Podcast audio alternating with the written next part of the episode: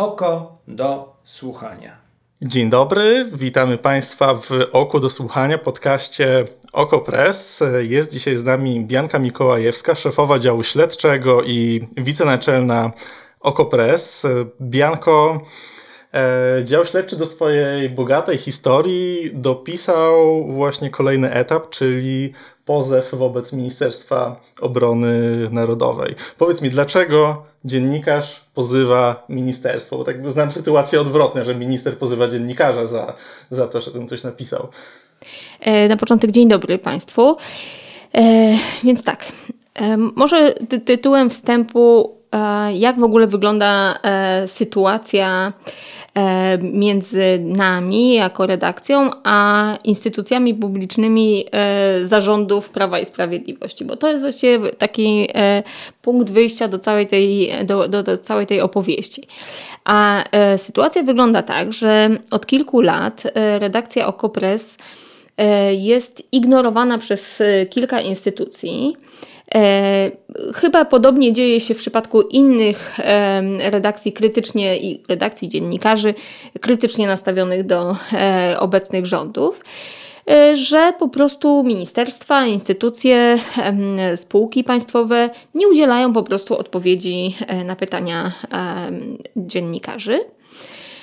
No i to oczywiście, nie muszę Państwu tego tłumaczyć, znacznie utrudnia nam pracę, no bo bardzo często jest tak, że e, po prostu e, odpowiedź e, ministerstwa jest niezbędna do tego, żebyśmy mogli opublikować jakiś e, tekst. Czasami. No, dziennikarz powinien pytać, tak, a nie tak. tylko pisać, co mu się wydaje. Tak, no generalnie z takiego założenia wychodzimy, że dziennikarz właściwie nie może pisać tylko tego, co mu się wydaje, że e, staramy się zbierać jak e, najrzetelniej i najdokładniej informacje. No i tak jak mówię, bardzo często jest tak, że jedynym dysponentem jakiejś informacji są po prostu instytucje państwowe, instytucje publiczne.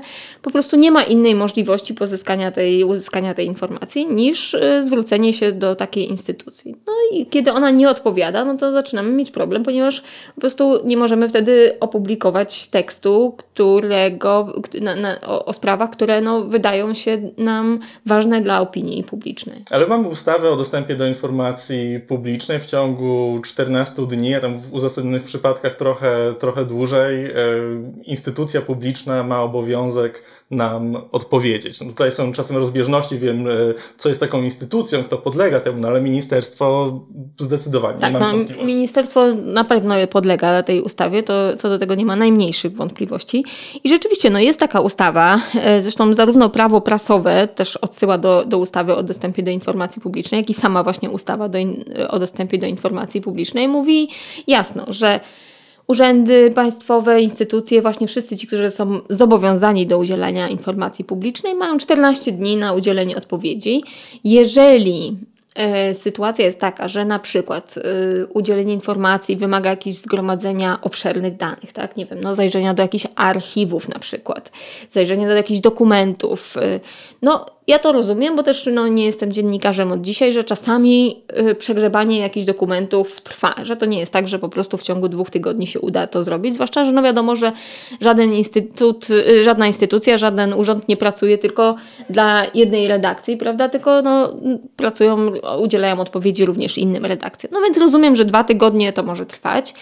W, y, dopuszcza, w jakichś tam uzasadnionych szczególnie wypadkach może być ten termin przedłużony do dwóch miesięcy, no to powiedzmy sobie szczerze, e, w sytuacji takiej medialnej to jest bardzo długi okres, bo czasami po, po dwóch miesiącach już w ogóle po prostu temat, w związku z którym wysłaliśmy jakieś pytania, przestaje interesować ale opinię publiczną, tak? Już się wypala. Już temat, ten, o który Tak, ale, ale, ale no, to jest bardzo częsta sytuacja, że po prostu wysyłamy jakieś pytania związane z sytuacją, e, związane z jakąś sprawą, którą żyje w danym momencie y, opinia publiczna, prawda? Która, gdzie, gdzie opinia publiczna chce w tym momencie konkretnie więcej jakiejś informacji. No i właśnie napotykamy wtedy takie, taką barierę, że po prostu informacji nie, y, nie dostajemy. A tutaj e, mamy, I, mamy i, to jest, I to jest nagminna obecnie od kilku lat, od, od, odkąd rządzi Prawo i Sprawiedliwość, to jest y, stała sytuacja właściwie w kontaktach przynajmniej z kilkoma instytucjami, że po prostu mija ten kolejny, już ten maksymalny termin dwumiesięczny na udzielenie odpowiedzi i instytucja po prostu całkowicie nabiera wody w usta, nie odpowiada, nie reaguje na żadne, na żadne mm, wezwania do udzielenia odpowiedzi i tak dalej. I po prostu no, mamy dwa wyjścia. No albo machnąć na to ręką i powiedzieć sobie, ok, po prostu trudno, nie dostaliśmy o, przepadło. Albo no, w przypadku takich tematów, które na przykład ciągniemy od, y, od dawna, które, którymi jakoś szczególnie y, zajmowaliśmy się e, intensywnie, no staramy się jednak wejść tutaj na drogę prawną po prostu. Nie tyle się staramy, co robimy to po prostu. E, czyli kierujemy sprawę do sądu administracyjnego albo nawet w skrajnych przypadkach do prokuratury też. Tutaj nie powiedzieliśmy naszym słuchaczom, którzy być może nie czytali jeszcze Twojego tekstu, do czego bardzo zachęcam, e, czego dotyczyły te pytania, no bo to jest e, tak. kwestia bardzo więc, wrażliwa. Więc tak, tutaj wychodzimy, więc właśnie, więc wracamy już do tej konkretnej, szczegółowej, e, konkretnej sytuacji. E, w tym przypadku pytania dotyczyły, skierowane właśnie do Ministerstwa Obrony Narodowej, dotyczyły odszkodowań, a właściwie zadośćuczynień, które y, ministerstwo wypłaciło rodzinom ofiar katastrofy smoleńskiej od 2015 y, roku. Bo rodziny ofiar dostały zadośćuczynienia jeszcze zarządów Platformy Obywatelskiej. wtedy każdy z członków najbliższej rodziny, czyli e, mężowie, żony, dzieci, e, czasami niektórzy rodzice e, dostawali po 250 tysięcy złotych zadośćuczynienia na osobę, co jest na polskie warunki bardzo wysoką kwotą zadośćuczynienia za, za śmierć najbliższej osoby. Ale po tym właśnie jak PiS doszedł do władzy i jak ministerstw, rządy w Ministerstwie Obrony Narodowej objął Antoni Macierewicz, no, on swoimi decyzjami uruchomił lawinę kolejnych e, roszczeń właśnie ze strony rodzin. E, I no właśnie my tą sprawę śledziliśmy od 2016 roku. Udało nam się dotrzeć do akt wielu spraw sądowych, właśnie które wytoczyły poszczególne rodziny Ministerstwo Obrony Narodowej. Poznaliśmy tam kwoty, które zostały przyznane przez e, resort e, właśnie w drodze ugody niektórym z tych rodzin ale wciąż nie znamy pełnej kwoty, ponieważ no, y, już po naszych publikacjach, po pierwsze, część rodzin y, zażądała od sądu wyłączenia jawności i już nie sposób uzyskać informacji o dalszych y, zadośćuczynieniach. Po drugie, też nie wiemy o wszystkich, oczywiście nie, nie sposób ustalić nie wiem, wszystkich sądów, wszystkich miejsc, gdzie, gdzie ktoś mógł wystąpić o takie zadośćuczynienie. Mm, no i chcieliśmy po prostu poznać tą zbiorczą kwotę. Chcieliśmy wiedzieć, ile ministerstwo konkretnie przez y, te 4 lata rządów PiSu przyznało rodzinom i które z rodzin, ile, jakie, jakie y, zadośćuczynienia dodatkowe, podkreślam, dodatkowe zadośćuczynienia dostały. Czy, czy ty uważasz, że działania ministerstwa są tutaj po prostu nieprofesjonalne, czy, czy możemy podejrzewać, że ministerstwo nie chce się dzielić y, tymi danymi, chce je bardzo ukryć i no właśnie, na co liczy? Czy wydaje mi się, że tutaj e, w przypadku Ministerstwa Obrony Narodowej to nie ma co do tego wątpliwości, że to jest e, działanie celowe, dlatego że Ministerstwo Obrony Narodowej ma taki e, sposób działania, że kiedy kiedy jakby nie szkodzi mu udzielenie odpowiedzi, kiedy widzi, że z tego nic wielkiego nie będzie, co, co z, z odpowiedzi, których udziela, to bardzo chętnie wtedy odpisuje nam na maile. Ale właśnie w sytuacji, kiedy dotyczy to jakichś takich bardziej drażliwych tematów, takich jak te zadośćuczynienie, czy na przykład działanie podkomisji smoleńskiej i też koszty związane z działaniem podkomisji smoleńskiej, tej powołanej do zbadania, ponownego zbadania e, katastrofy smoleńskiej. Na której ustalenia czekamy. Na której ustalenia, tak, myślę, że chyba się nie doczekamy. E, e, no ale koszty, komisja cały czas pracuje, koszty e, cały czas generuje, są tam jacyś członkowie, których, których nazwisk Ministerstwo Obrony Narodowej nie chce ujawniać. Więc w tych, na przykład, w, tej, w tych sprawach ministerstwo albo zupełnie ignoruje po prostu pytania, albo właśnie robi tak jak w przypadku tych pytań o zadośćuczynienia, czyli odpowiada, że Y, udzielenie odpowiedzi potrwa, tak? Bo, że, że, że będzie termin ulegnie wydłużeniu, po czym y, milknie i przez ileś tygodni nie ma w ogóle z nim kontaktu, mimo wielokrotnego przypominania się z naszej strony, mimo wielokrotnych monitów. Y, po prostu jest zupełne milczenie, cisza. Więc wydaje mi się, że, że no, można przypuszczać, że takie działanie, że to jest po prostu działanie celowe, nie jest to przypadek. Wspomniałaś o innych instytucjach, które tak traktują dziennikarzy, na pewno dziennikarzy Okopres, ale, ale także, także innych. Y, czy to jest tak, że są fajne ministerstwa, które przysyłają odpowiedź w ciągu 24 godzin i ministerstwa, które się ociągają, czy też inne instytucje?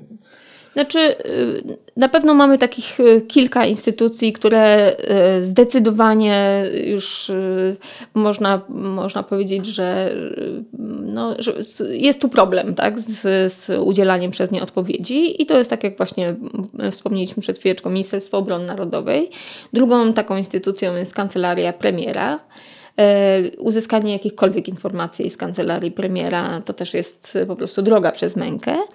E, w tej chwili też toczymy batalię i to już prawie zbliża się okres oczekiwania na udzielenie odpowiedzi do trzech miesięcy. E, na pytania dotyczące e, ministra Dworczyka i e, po pierwsze tego, jakie konsekwencje wyciągnął premier Morawiecki wobec pana ministra za wypełnienie, znaczy za, za złożenie fałszywych oświadczeń majątkowych.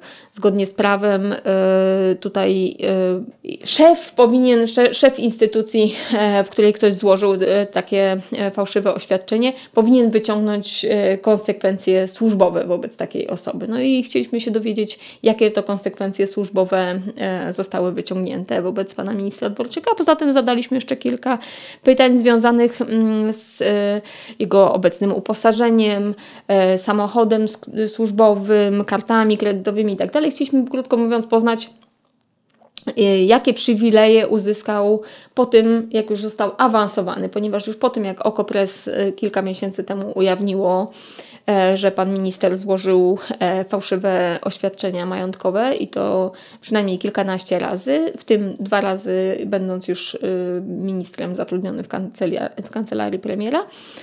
Na udzielenie odpowiedzi przez kancelarię premiera czekamy od trzech miesięcy.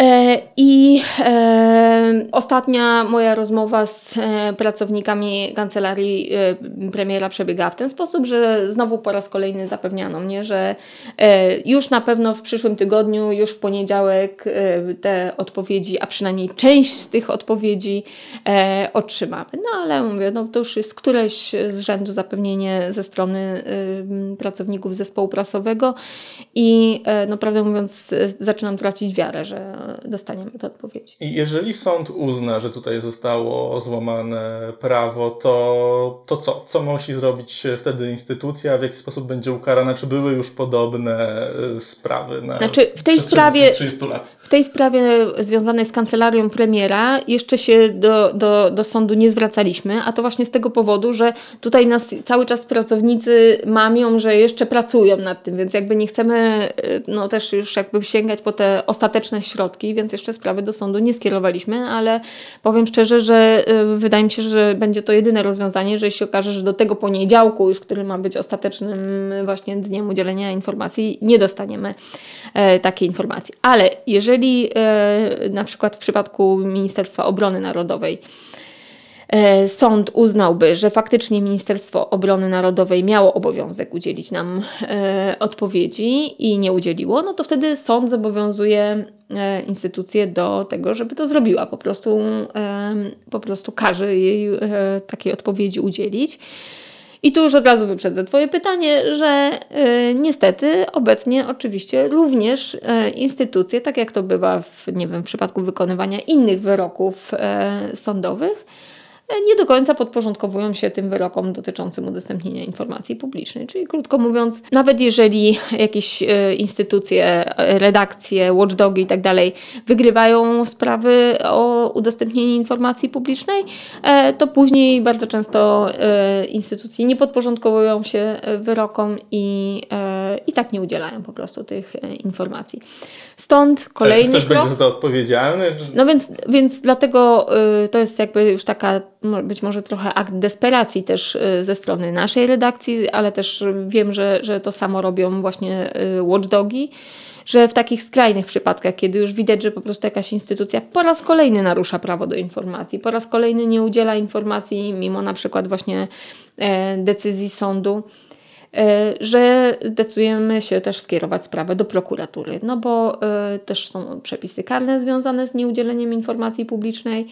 E, I no, prawdę mówiąc, e, mamy nadzieję, że po prostu e, urzędnicy mm, czy to z, z racji tego, że nie będą chcieli mieć problemów z prokuraturą, czy no po prostu sam, sami jakby, nie wiem, zrozumieją, że, że to nie jest po prostu nieudzielenie informacji, tylko to jest popełnianie przestępstwa po prostu, że, że jednak E, no, zaczną jakoś inaczej funkcjonować, zaczną po prostu inaczej traktować e, naszą redakcję, ale także inne podmioty występujące o e, informację publiczną.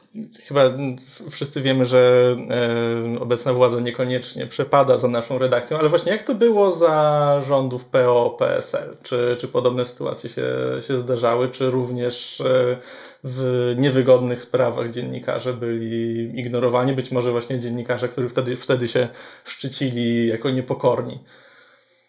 Znaczy, nie wiem, prawdę powiedziawszy, e, czy ci dziennikarze, którzy nazywają się niepokornymi, e, mieli wówczas problemy, ale szczerze mówiąc, no nie wydaje mi się, żeby tak było. Po pierwsze, dlatego, że e, jak znam sposób funkcjonowania tych dziennikarzy, to e, no, i nagłaśnianie właśnie no, wszelkich jakichś tam nieprawidłowości czy rzeczy, które związane są z jakąś ich krzywdą, to myślę, że tego nie pozostawialiby e, bez jakiegoś komentarza, żeby to bardzo nagłaśniali, gdyby takie sytuacje miały miejsce. Ale e, nawet jeżeli tak było, to myślę, że skala była nieporównana po prostu, nieporównywalna z tym, co się dzieje obecnie.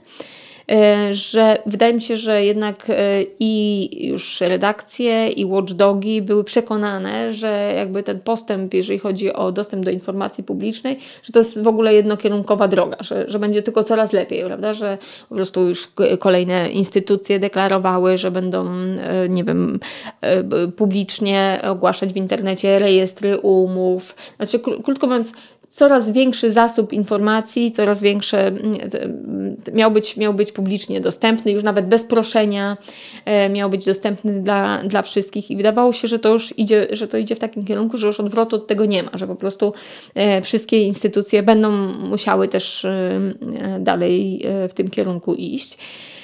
I co więcej, no, oczywiście Prawo i Sprawiedliwość idąc po władzę, też obiecywało e, poprawę tej e, jawności życia publicznego. E, co najmniej kilku obecnych ministrów deklarowało właśnie publiczne rejestry umów, deklarowało całkowitą otwartość, jak chodzi o udostępnianie informacji publicznej itd. Tak Tym właśnie mówię bardziej jest takie dolegliwe to, że obecnie okazują się te, te ich obietnice no, zupełnie puste. E, czy widzisz jakieś rozwiązania, które mm, systemowo załatwiłyby ten problem na przyszłość? Niezależnie od tego, jaka władza będzie rządzić, e, dziennikarz o jakich e, afiliacjach będzie pytał, co można by było poprawić? Znaczy, ja myślę, że na pewno to, to, to zresztą no, tak jak z większością przepisów u nas, no po prostu egzekwowanie prawa, tak? Bo przepisy mamy, mamy przepisy, mówię, zarówno dobrą tą ustawę o dostępie do informacji publicznej, mamy e, też przepisy karne, które no właśnie w, skrajnym, w skrajnych przypadkach mogą być e, wykorzystane. Więc jakby wydaje mi się, że tutaj e, nic więcej, jeżeli chodzi o, o legislację, o, o jakieś tutaj rozwiązania prawne, e, no, nic więcej po prostu nie potrzeba w tej chwili. E, jeżeli, jeżeli jest coś potrzebne, no to po prostu egzekwowanie prawa i rzeczywiście to, że jeżeli, nie wiem, sąd nakazuje komuś udostępnienie informacji, no to ta instytucja, żeby nie kręciła, żeby nie wymyślała jeszcze stu powodów innych, dla których e, tej informacji ostatecznie e, nie udzieli, prawda? Że to, żeby to był jakiś taki bardziej zautomatyzowany mechanizm, że po prostu musi, może wtedy, może tutaj dodatkowe przepisy karne za to, nie, nie wiem, niewykonywanie przez urzędników wyroków, prawda? No bo, bo, bo naprawdę no, czasami to po prostu ręce opadają, jak, jak się już nawet przejdzie przez tą całą procedurę, prawda? Najpierw ileś miesięcy się czeka na odpowiedzi. Potem e, ileś miesięcy albo nawet lat walczy się w sądzie o uzyskanie jakiejś informacji, a na koniec nawet jak już się wygra tą sprawę, to potem jeszcze e, instytucja publiczna po prostu nie, nie wykonuje wyroku. Tak? No to jest po prostu załamujące naprawdę i, i, i też no wydaje mi się, że, że, że po prostu w, dla dobra państwa to, ta sprawa powinna być w jakiś sposób rozwiązana. Czy uważasz, że sytuacja się pogorszyła od kiedy PiS zdobywał coraz silniejszą władzę, coraz bardziej podporządkowywał sobie instytucje? Mm, czy na początku władzy, władzy obozu Zjednoczonej Prawicy działało to trochę lepiej? Dostawałaś bardziej wyczerpujące odpowiedzi? Znaczy, rzeczywiście tak, tak było, że e, na początku e, niektóre instytucje, które dzisiaj w ogóle nie reagują na nasze pytania, e, jakieś tam odpowiedzi udzielały. Ale no, po pierwsze mogło to wynikać jeszcze też z tego, że Okopres y, może nie było w niektórych instytucjach y, kojarzone, jeszcze niektórym urzędnikom nie podpadło, bo, bo no rzeczywiście tak, tak jest, że na przykład no nie Ministerstwo Sprawiedliwości dzisiaj jest kolejne, kolejną instytucją z tej, z tej naszej e, listy instytucji, które nie udzielają odpowiedzi. Tak? I to się, kiedy to się stało? No, jeszcze na początku tam funkcjonowania e, naszej redakcji. Jak tam zadawaliśmy jakieś pytania, to, to, to udzielano nam odpowiedzi. Ale w momencie, kiedy e, już bardzo systematycznie e, zaczął jeden z naszych kolegów, Sebastian Klauziński, opisywać sytuację w Funduszu Sprawiedliwości, nieprawidłowości związane z wydawaniem pieniędzy z tego funduszu, no, rozmaite dziwne wydatki pokrywane z tego funduszu. E, to e, właśnie uruchomił się ten, ten sam mechanizm, że nagle po prostu oczekuje się na odpowiedzi nieskończenie długo. Potem okazuje się, że nawet jak już je dostaniemy, to one właściwie nic nie wnoszą do sprawy, bo są tak ogólne i takie ogólnikowe, że, że po prostu nic z tego nie wynika, albo w ogóle ministerstwo zasłania się jakimiś tam tajemnicami rozmaitymi, ma tutaj coraz większą kreatywnością się wykazuje też, jak chodzi o wymyślanie powodów, dla których nie może udzielić informacji. Tak? Na przykład kuriozalną kiedyś otrzymaliśmy odpowiedź, że e, ministerstwo nie udzieli nam odpowiedzi, to, to chyba dotyczyło to było już chyba z, z, rok temu, e, pytania dotyczyły e, jakiegoś projektu, na który właśnie zostały przyznane pieniądze z Funduszu Sprawiedliwości. I chcieliśmy dowiedzieć się, na czym polega po prostu ten projekt, o co właściwie chodzi, co to jest, tak? na, co, na co przyznano po prostu publiczne pieniądze. I ministerstwo odmówiło nam udzielenia odpowiedzi, bo stwierdziło, że ktoś, tak y, mówiąc w skrócie, ktoś mógłby ukraść po prostu ten pomysł, ten wspaniały, jakby tą, tą wspaniałą ideę, prawda? Mógłby temu e, podmiotowi, który z taką, z taką ideą e, wystąpił, mógłby, e, nie wiem, no, przejąć ten pomysł, nie wiem na, na czym to miałoby e, polegać i w związku z tym ministerstwo udzieli, e, odmawia nam udzielenia odpowiedzi. No to naprawdę jest tak kuriozalna odpowiedź, że po prostu to się w głowie nie mieści. To są publiczne pieniądze z naszych podatków, E, idą no właśnie, to nie jest tak, że dziennikarz chce się dowiedzieć dla tak, siebie, no, tylko pyta w imieniu Chodzi o, tak, no, no właściwie no pytamy w ogóle w imieniu opinii publicznej, prawda, bo e, wiadomo, że nie, każdy poszczególny obywatel Polski nie będzie wysyłał rozmaitych pytań, też ani nie ma do tego głowy, ani nie ma y, na to czasu, no, ani... No, to są profesjonaliści. Tak, no i, i, i generalnie no, tym się zajmują właśnie dziennikarze, więc po prostu występując e, z jakimiś nie występujemy po prostu we własnym imieniu i dla własnego widzimy się i dla zaspokojenia jakiejś tam ciekawości, tylko e, występujemy w interesie publicznym, w interesie e, obywateli, którzy mają prawo do informacji, między innymi na przykład do prawa, prawo do informacji o tym, na co są wydawane pieniądze z ich podatków. Tak? I e, nagle się okazuje, że w takim jakimś konkretnym przypadku nie możemy się tego dowiedzieć, bo y, być może ktoś przechwyciłby wspaniałą ideę jakiejś organizacji i jest, no mówię, to coś tak kuriozalnego, że trudno sobie w ogóle wyobrazić bardziej kuriozalną odpowiedź. Ale można pytać, rozumiem, dostaje się odpowiedzi, póki się nie jest zbyt ciekawskim i nie wykonuje za dużo dziennikarskiej pracy. Nie no, pytać to zawsze można, tylko właśnie mówię, no jest, zaczyna być po prostu problem z udzieleniem odpowiedzi, bo mm, pytać to generalnie każdy sobie, każdy sobie może, tylko właśnie mówię, no jaki jest sens też w pewnym momencie pytania, prawda, jeżeli, jeżeli yy, wiemy, że, że odpowiedzi nie będzie. Na przykład nam to też bardzo utrudnia pracę, dlatego że y, generalnie yy, przyjęliśmy, czy dla mnie to jest w ogóle taką zasadą od, właściwie od, od, od zawsze, odkąd jestem dziennikarzem, że y, staram się y, podmiotom opisywanym czy osobom opisywanym w moich artykułach y, dać też prawo głosu. Także to nawet nie, jest, nie, nie zawsze jest tak, że czekam na odpowiedź tylko na jakąś konkretną, nie wiem, że tam potrzebuję jakiejś konkretnej kwoty, na przykład kwoty zadośćuczynień, czy, czy jakichś, nie wiem, konkretnych informacji czasami chcę, żeby instytucja odniosła się też po prostu do, nie wiem, do jakiegoś zarzutu, który zamierzam postawić w tekście, tak? Do jakiegoś... Jak dobry obyczaj i warsztat I... dziennikarski nakazuje. I w takiej sytuacji też jest y, brak odpowiedzi, prawda? I wtedy to jest, no, no, oczywiście no zawsze pozostaje ta formułka, że nie otrzymaliśmy, do czasu publikacji nie, y, nie otrzymaliśmy odpowiedzi, no ale jednak to też jest y, takie bagatelizowanie, czy też jakby, no nie wiem, jakiś brak szacunku ze strony polityków, tych instytucji, które nie udzielają odpowiedzi. E, dla opinii publicznej po prostu, tak? Że no to też jest komunikat, wie, nie interesujcie tak, się. Tak, nie interesujcie się też nie, tutaj oczywiście. pracujemy, dorośli ludzie. Tak, tak, no trochę może, może tak bym, tutaj mamy takie ważne państwowe sprawy i tak dalej, a, a wy tam jakieś głupoty, głupotami się jakimiś tam zajmujecie i pytacie. Dziękuję Ci bardzo. E, zachęcam Was wszystkich do czytania tekstów e, nie tylko działu śledczego na Okopres. E, pamiętajcie, że nie tylko nasz dział śledczy finansujecie z Waszych wpłat, więc jeżeli możecie sobie pozwolić na to, to zachęcam do wspierania moich kolegów i ciężkiej pracy. Jak widzicie, pytamy nawet tam, gdzie nie chcą, żebyśmy pytali. Dziękuję Wam bardzo, do usłyszenia. Ja jeszcze, jeżeli można jedno, tylko na koniec, to też pamiętajcie o tym, że w takiej sytuacji, kiedy e, właśnie nie sposób e, czasami e, uzyskać informacji drogą oficjalną z rozmaitych